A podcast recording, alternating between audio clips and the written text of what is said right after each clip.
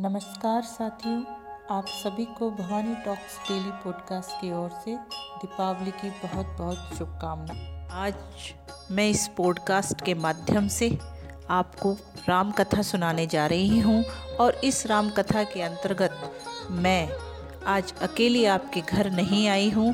मेरे साथ देव आए हैं, दानव आए हैं, शबरी, केवट, जामवंत और जटायु जैसे मेहमान आए हैं। बजरंग बली हनुमान आए हैं, माँ सीता और लक्ष्मण जैसे पुण्य धाम आए हैं और इन सब के साथ मर्यादा पुरुषोत्तम भगवान श्री राम आए हैं। आज बड़ा शुभ दिन है। वर्षों की प्रतीक्षा के बाद आज माँ कोशल्या की गोद भरने वाली है। भविष्यवाणी हो चुकी है, पुत्र जन्म लेगा।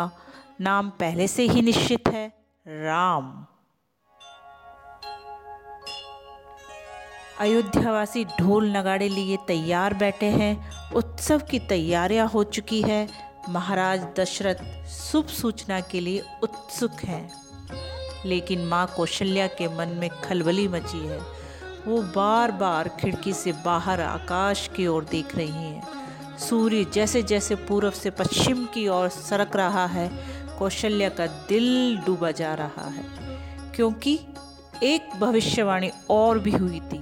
अगर बालक का जन्म दिन के पहले भाग में हुआ तो संसार का सारा यश, वैभव, कीर्ति, संपदा, राजपाट सब उसके चरणों में होगा। और अगर उसने दिन के दूसरे भाग में जन्म लिया तो जीवन भर उसे कष्ट सहने होंगे, संघर्षों से जूझना होगा, परिवार त्यागना होगा, राजपुत्र होकर भी वनवासियों की तरह जीना होगा। माँ कौशल्या के दोनों हाथ प्रार्थना में जुड़े हैं। हे राम, जल्दी आओ, कहीं सूरज पश्चिम की ओर न निकल जाए और तुम्हारे भाग्य का लेख न बदल जाए। राम आए, लेकिन तब जब सूरज न पूर्व में था न पश्चिम में, आकाश के बीचों बीच चमक रहा था। न सुबह न शाम, दोपहर का समय, न दिन के पहले भाग में न अंतिम मध्य में। जन्म के साथ ही निश्चित हो गया, राम को अद्वितीय यश मिलेगा।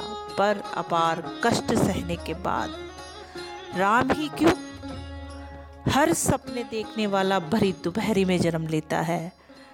अंगारों में चलने का दम है तो जो सफलता मिल जाए वो कम है।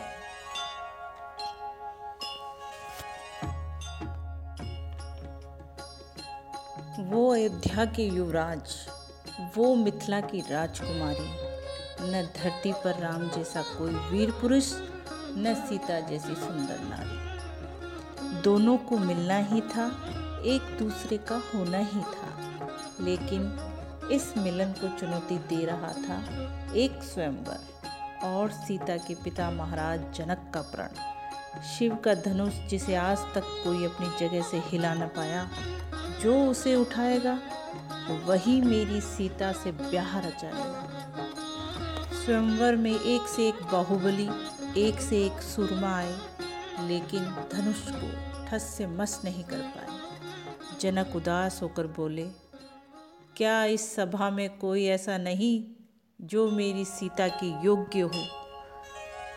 सीता के योग्य राम के सिवा हो भी कौन सकता था?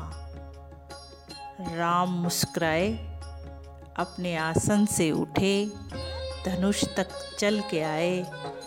एक झटके में धनुष उठाया, उसकी डोरी चढ़ाई और प्रत्युंचा खींचकर शिव के धनुष के दो टुकड़े कर डाले। अगले ही पल सबके होठों पर बधाइयाँ थीं। राम के गले में सीता की वरमाला। बाकी लोग शिव का धनुष क्यों नहीं तोड़ पाए, वो यही सोच सोच कर डर गए कि जो आज तक नहीं हुआ वो आज कैसे हो गया। राम ने क्यों तोड़ दिया? क्योंकि राम ने अपना डर छोड़ दिया। जो अपने डर से जीत सकता है वो दुनिया भर को जीत सकता है। राम को सीता मिल गई, उनकी शक्ति मिल गई। अब समय आ गया था दोनों मिलकर अयोध्या पर राज करें। हर तरफ सुख हो, मंगल हो। दशरथ ने राज तिलक की घोषणा भी कर दी, लेकिन राम की छोटी माँ कैकेयी से ये देखा नहीं गया। उन्होंने दशरथ से एक वचन मांग लिया, अपने पुत्र भरत को राजगद्दी और राम को 14 वर्षों का वनवास। जिस दिन राजा बनना था उसी दिन राम वनवासी बन गए। दशरथ ने रोकर कहा, राम मुझे क्षमा कर देना, मैंने तुम्हारा सब कुछ छीन लिया। पिताजी, ऐसा आपको लगता है? आप मेरी आंखों से देखिए, आपने एक छोटा सा राज्य लेकर इतना बड़ा जंगल मुझे उपहार में दे दिया। मैं आपका ऋणी हूँ। समय ने राम से राजपाट, ठाट बाट सब कुछ छीन लिया, पर उनके होठों की मुस्कान नहीं छीन पाए। राम ने वनवास में भी खुशी ढूंढ ली। न दिन है न रात है, कोई न तन्हा न साथ है। जैसी दुनिया है वैसी बात है, बस इतनी सी बात है। वनवास यात्रा आरंभ हो गई। वो यात्रा जो दशरथ नंदन राम को मर्यादा पुरुषोत्तम भगवान राम बनाने वाली थी। राम, सिया और लखन आ पहुँचे चित्रकूट। महलों के वासी वनवासी हो गए। लक्ष्मण जंगल से लकड़ी काट कर लाते, सीता मिट्टी के चूल्हे पर भोजन बनाती। राम मन ही मन सोचकर तड़प उठते कि वनवास तो मुझे मिला था, ये दोनों मेरे साथ क्यों आ गए? कहाँ वो अनगत दास दासियाँ, कहाँ ये हाथों के छाले, कहाँ वो पकवान से भरे थाल, कहाँ ये सूखे निवाले। राम नियति के आगे सर झुकाकर वन में रहने लगे, लेकिन भरत से अयोध्या में नहीं रहा गया। जिस सिंहासन पर उनका अधिकार नहीं था, अब उस पर बैठना उनको स्वीकार नहीं था। इतना बड़ा राज्य भरत ने तिनके की तरह त्याग दिया। आ पहुंचे चित्रकूट और गिर पड़े राम के चरणों में। राम ने भरत को उठाकर सीने से लगा लिया। भाई भाई का ऐसा मिलाप हुआ कि सृष्टि का कण कण रो दिया। भरत ने गुहार लगाई, भैया अयोध्या चलो, अपना राजपाट वापस लो। भैया अयोध्या चलो।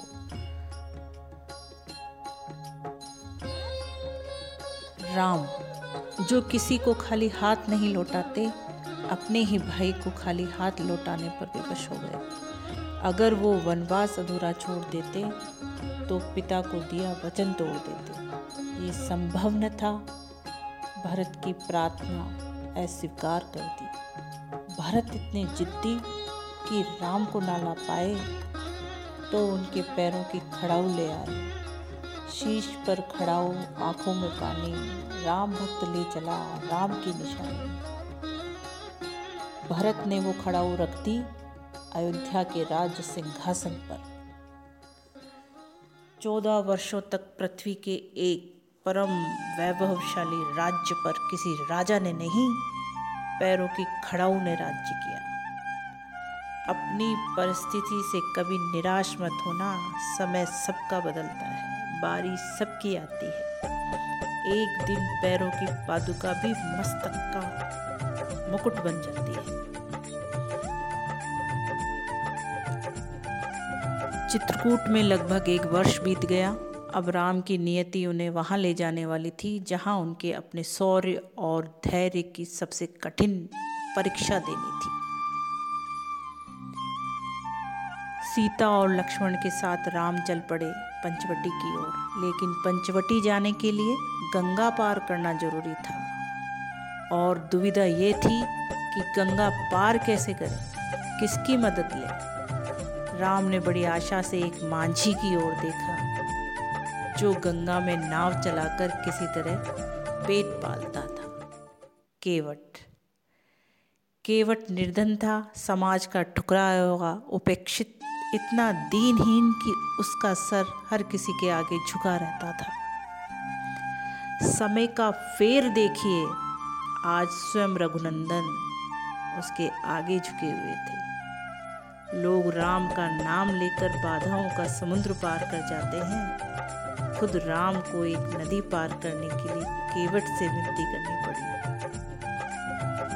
ये संजोग नहीं, संदेश था कि ना कोई छोटा है ना कोई बड़ा। ये वो दुनिया है जहाँ भगवान को भी भक्त से काम पड़ा है। पंचवटी बड़ी सुंदर जगह थी, जहाँ राम, सीता, लक्ष्मण ऐसे रमे, पता ही नहीं चला कब वनवास के 12 वर्ष बीत गए। लेकिन महानायक का सामना महासंघर्ष से न हो, ये कैसे हो सकता है? था कोई जो राम से उनका सब कुछ छीनने के लिए व्याकुल हो रहा था। वो कोसों दूर समुद्र के पार रहता था, अन्याय की स्वर्ण नगरी में, अहंकार के विराट महल में था। अपने ज्ञान से निर्बलों को सताता था, पृथ्वी का सबसे अद्भुत कलाकार था और अपनी कला मानव अस्थियों के मंच पर दिखाता था। उसके 10 सर थे और 10 मिलकर यही सोचते थे कि राम से प्रतिशोध कैसे लिया जाए, उन्हें कष्ट कैसे दिया जाए। मृत्यु के बराबर एक ही रास्ता था, राम से उनकी सीता छीन ले। हुआ भी यही। एक दिन माँ सीता गलती से लक्ष्मण रेखा पार कर गई। रावण साधु बनकर आया और शैतानों जैसा अपराध कर गया। एक क्षण में सब कुछ बिगड़ गया। सीता राम से ऐसी बिछड़ी जैसे तन से प्राण बिछड़ गया। जब राम और सीता का ब्याह हुआ था, तब इस धरती के सबसे सुंदर युवक थे और सीता धरती की सबसे रूपसी नारी। मिथिला की पुष्प वाटिका में जब दोनों ने पहली बार देखा तो देखते ही रह गए। राम सीता पर ऐसे मोहे कि उन्हें पाने के लिए राम ने शिव का धनुष तोड़ डाला। सीता ने राम के गले में वरमाला पहनाई। राम ने आंखों ही आंखों में कह दिया कि इस माला के फूल तो कल तक मुरझा जाएंगे, लेकिन तुम्हारे लिए मेरा प्रेम हमेशा खिला रहेगा। सुख हो या दुख हो, यश हो या अपयश, मैं तुम्हें एक क्षण के लिए कभी अकेला नहीं छोड़ूंगा। पर हुआ क्या? सीता और राम के बीच मीलों की दूरियां थीं। रावण की अशोक वाटिका में एक वृक्ष के नीचे बैठी सीता अपने भाग्य को एक ही उलाना दे रही थी। तुम प्राण मांग लेते तो मैं हंसकर दे देती, पर तुमने तो मेरा राम ही ले लिया। वो रो रो कर अपने प्रियतम को आंसुओं में संदेशे भेज रही थी। राम पिया तुम्हें सिया बुलाए, विरह का दुख सहा न जाए। जिन रातों में चांद निहारा, उन रातों की तुम्हें कसम है। और न बहने दो ये नैना, बरसातों की तुम्हें कसम है। पूछ रही है बिरहन आंखें, कब तोड़ोगे मेरी सलाखें? जिनसे धनुष तोड़ा था तुमने, उन हाथों की तुम्हें कसम है राम, उन हाथों की तुम्हें कसम है। मानव और दानव क्या देवता भी उससे पराजित हो चुके थे और वो महाज्ञानी था।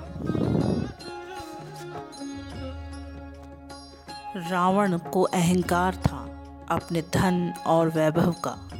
उसमें सीता को क्या क्या लालच दिए, देखो।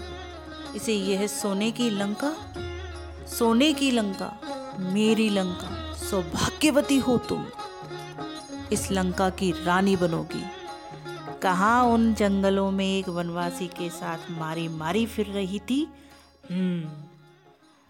सीता ने रावण की ओर दया भरी दृष्टि से देखा और बोली, ये महल 2 महले किसी और को दिखा रावण। जन्म से ही मैंने ये वैभव अपने पैरों में लौटते हुए देखे। मिथिला की बेटी हूँ, अयोध्या की बहू। मैं अपने राघव के साथ उन जंगलों में 10 वनवास काट सकती हूँ, तेरी सोने की लंका में एक क्षण भी रुकना स्वीकार नहीं मुझे। राम को भी सीता के बिना जीना कहाँ स्वीकार था। निकल पड़े सीता की खोज में, कण कण में उनका पता पूछा। रास्ते में जो भी मिला, पशु पक्षी पेड़ पौधे, सबसे राम ने एक ही बात कही, जो मेरी आँखों का उजाला है, हाथों की रेखा है, क्या तुमने उस जानकी को देखा है।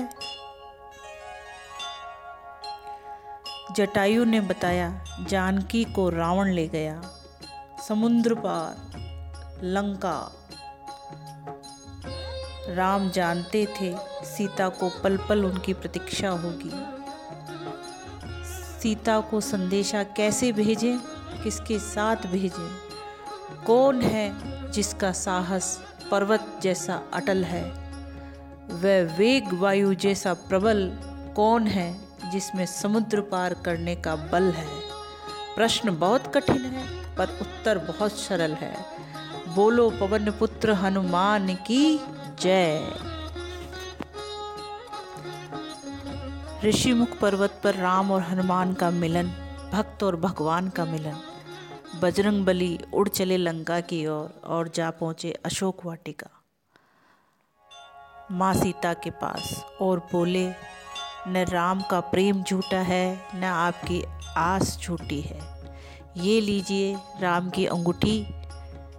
सीता रो पड़ी राम की निशानी देखकर और हनुमान रो पड़े माँ की आंखों में पानी देखकर। हिचकियाँ रुकी तो हनुमान बोले, माँ अपने नैनों को रोकिए, क्या इनको पता नहीं कि राम अपनी सीता को लेने आ रहे हैं। सीता भीगी हुई आंखों से मुस्कुराती। हनुमान ने उनके पैर छुए, विदाई ली। बाहर आए तो विचार आया कि यहाँ तक आ ही गए हैं, एक और काम करते चले, रावण को भी राम राम करते चले। जा पहुँचे रावण की सभा में। रावण ने वानर देखा, वो भी राम का दूत, तो जाग उठा उसके अंदर का भूत और लगा दी हनुमान की पूँछ में चिंगारी। और हनुमान ने सोचा, सीता को तो संदेशा दे ही दिया है, अब एक संदेशा रावण को भी दे दें कि जो हमारी बहनों को हाथ लगा देंगे, हम उनकी लंका में आग लगा देंगे। जब नाश मनुष्य पर छाता है, पहले विवेक मर जाता है। रावण के साथ भी यही हुआ। वो सीता को लौटाने के लिए तैयार ही नहीं था, यानी राम के पास युद्ध के सिवाय कोई उपचार नहीं था। लंका जाने के लिए समुद्र पर रामसेतु बनाने का निश्चय हुआ। बड़े बड़े वानर, भालू, रीछ अपनी अपनी पीठ पर चट्टाने लाकर समुद्र पाटने लगे। तभी राम ने देखा एक छोटी सी गिलहरी किनारे पर लौटती है, अपने शरीर पर रेत मलती है और समुद्र में झाड़ देती है। राम ने पूछा, ये तुम क्या कर रही हो, बड़ी देर से ये मैं खेल देख रहा हूँ। तो गिलहरी ने बोली, समुद्र पर सेतु बन रहा है, न्याय अन्याय से लड़ने जा रहा है, मैं इतनी ताकतवर नहीं हूँ, अपने हिस्से की रेत तो समंदर में मैं भी डाल सकती हूँ। और ये बात सही है, एक गिलहरी ने कही है, और ये बात सही है कि अंधेरी रात में उजाले का जरिया तो बनो, अगर सूरज नहीं बन सकते तो दिया तो बनो। अब राम सेतु का निर्माण जोर शोर से चल रहा था। राम ने सोचा, मुझे भी हाथ बढ़ाना चाहिए। एक पत्थर हाथ में लिया और समुद्र में डाल दिया। पत्थर तैरा नहीं, डूब गया। राम उदास हो गए। हनुमान दूर से ये सब देख रहे थे, पास आकर बोले, प्रभु मन छोटा न करो, पत्थर हो या मानव, कोई भी नहीं बच पाएगा, जो आपके हाथ से छूट जाएगा वो तो डूब ही जाएगा। राम की सेना समुद्र के पारा पहुंची, ललकार दिया उन्होंने सृष्टि के सबसे बड़े अत्याचारी, और छिड़ गया कालचक्र का सबसे प्रचंड युद्ध राम और रावण युद्ध। धरती तीरों से ढक गई, आकाश तलवारों की टंकार से गूंज उठा। अब वो क्षण आ पहुंचा जिसके लिए राघव ने सागर लांघे और पर्वत चढ़े थे। अब राम और रावण एक दूसरे के आमने सामने खड़े थे और पूरी सृष्टि एक स्वर में ही राम से कह रही थी, सर बुराई के 10 हैं, शस्त्र सारे बेबस हैं, जिस पर जिम्मेदारी है तू ही वो अवतारी है। तेरे सच में बल है तेरा, ये घड़ी ये पल है तेरा। ओ धनुधर अब क्या है रोका, मार दे रावण जीत ले लंका। और रावण का अंत हुआ और राम की विजय। जिसके पास तीनों लोगों की संपदा थी वो हार गया, और जो भालू और वानरों की सेना लेकर लड़ा वो जीत गया, क्योंकि एक अहंकार के साथ लड़ा, दूसरा सत्य के साथ लड़ा। राम के जीवन पर सबसे बड़ा उपकार किसका था? कैकई का। राम को कैकई वनवास न देती, न अयोध्या का एक राजकुमार मर्यादा पुरुषोत्तम भगवान श्री राम बनता। हमारे जीवन की हर बाधा कैकई है, उसका उपकार मानिए तो जीवन के सारे विषाक्त धुल जाएंगे, राम बनने के सारे रास्ते खुल जाएंगे। ये उजाला देख रहे हैं, ये घी के दिए हैं जो राम के स्वागत में जले हैं। राम घर लौट रहे हैं, अयोध्या की प्रजा खुशी के मारे बावली है। बधाई हो आज दीपावली है, बधाई हो आज दीपावली है।